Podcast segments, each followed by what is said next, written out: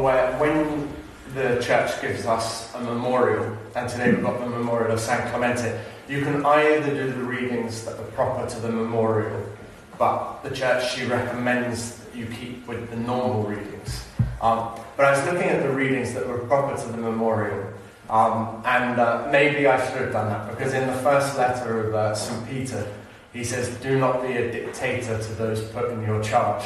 And perhaps that was a good theme for uh, the relationship with priest directors coming up later. But I, I didn't deliberately avoid that. Um, I'm pretty close to uh, San Clemente. Um, I've never actually met the guy, um, but I did used to pray before his body for three years when I lived at San Clemente in Rome.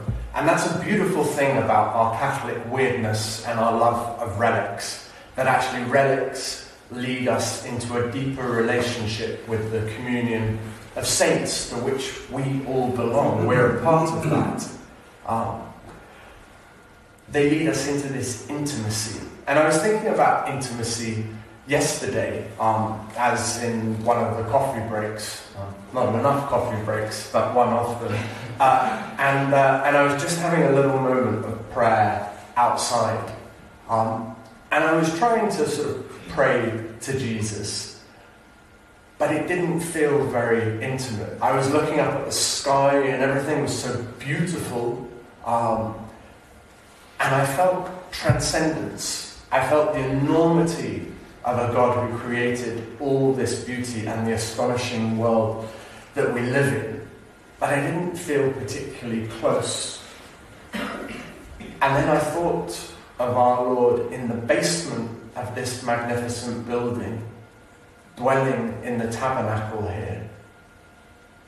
And the way our Lord is so humble, in spite of this enormity of creation, that he humbles himself to dwell in the basement of a building, perhaps a basement that we don't come into enough, that he dwells in the tabernacle of the, the chapel that we prayed in at morning prayer this evening. He dwells in the tabernacle of the adoration chapel next door to that chapel.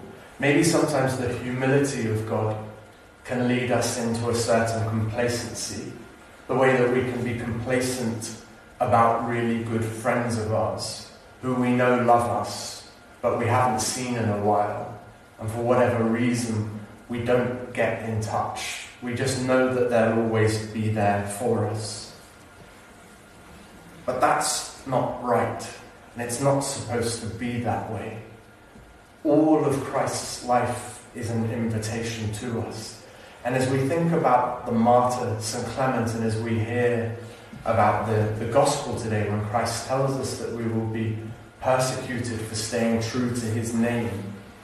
We remember that the sacrifice of Christ is not just something done for us, but rather something that we're invited into. Because each of us, well, actually, Theo, and this is a, a beautiful thing to look forward to, Theo in, in April is going to be baptized into Christ. And that means being baptized into all the mysteries of his life, the moments of joy, but also the passion and the resurrection that follows on. And we can't say to Jesus, Oh, yeah, your resurrection, that sounds great. I'll, I'll have a bit of that, please. And say, But the passion, well, you keep, you keep that to yourself. I'm not interested in any of that. We're called into all of his life as Christians. And that's an even greater dignity than if he were to just say, I will save you without you. But rather, he says, I will save you with you. And that requires our yes and our acceptance of everything that he asks of us. But all of us are called to embrace the cross in some way.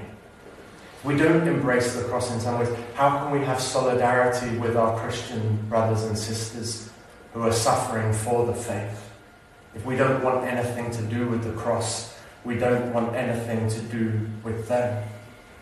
And so, if we don't in some way embrace sacrifice in this life, then we have no part in Christ.